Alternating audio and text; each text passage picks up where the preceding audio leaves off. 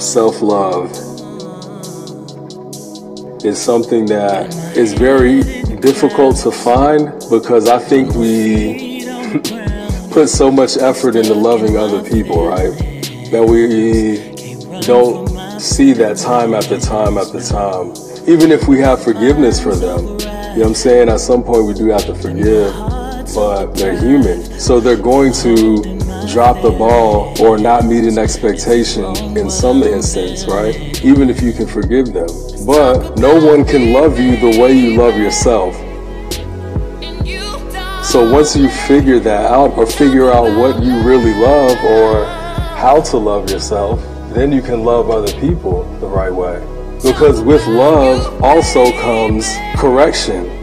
I should be able to correct you as my other half out of love, and there no there be no ill will about that. You know what I'm saying? There shouldn't be because I love you. But I think a lot of us can't accept correction also.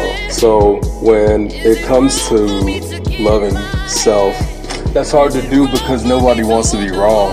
Nobody wants to be wrong at anything, you know what I'm saying? We always feel like our, whatever we're doing in the moment, we figure out a way to justify it, but we still never want to be fronted or confronted and to have to answer to somebody for that.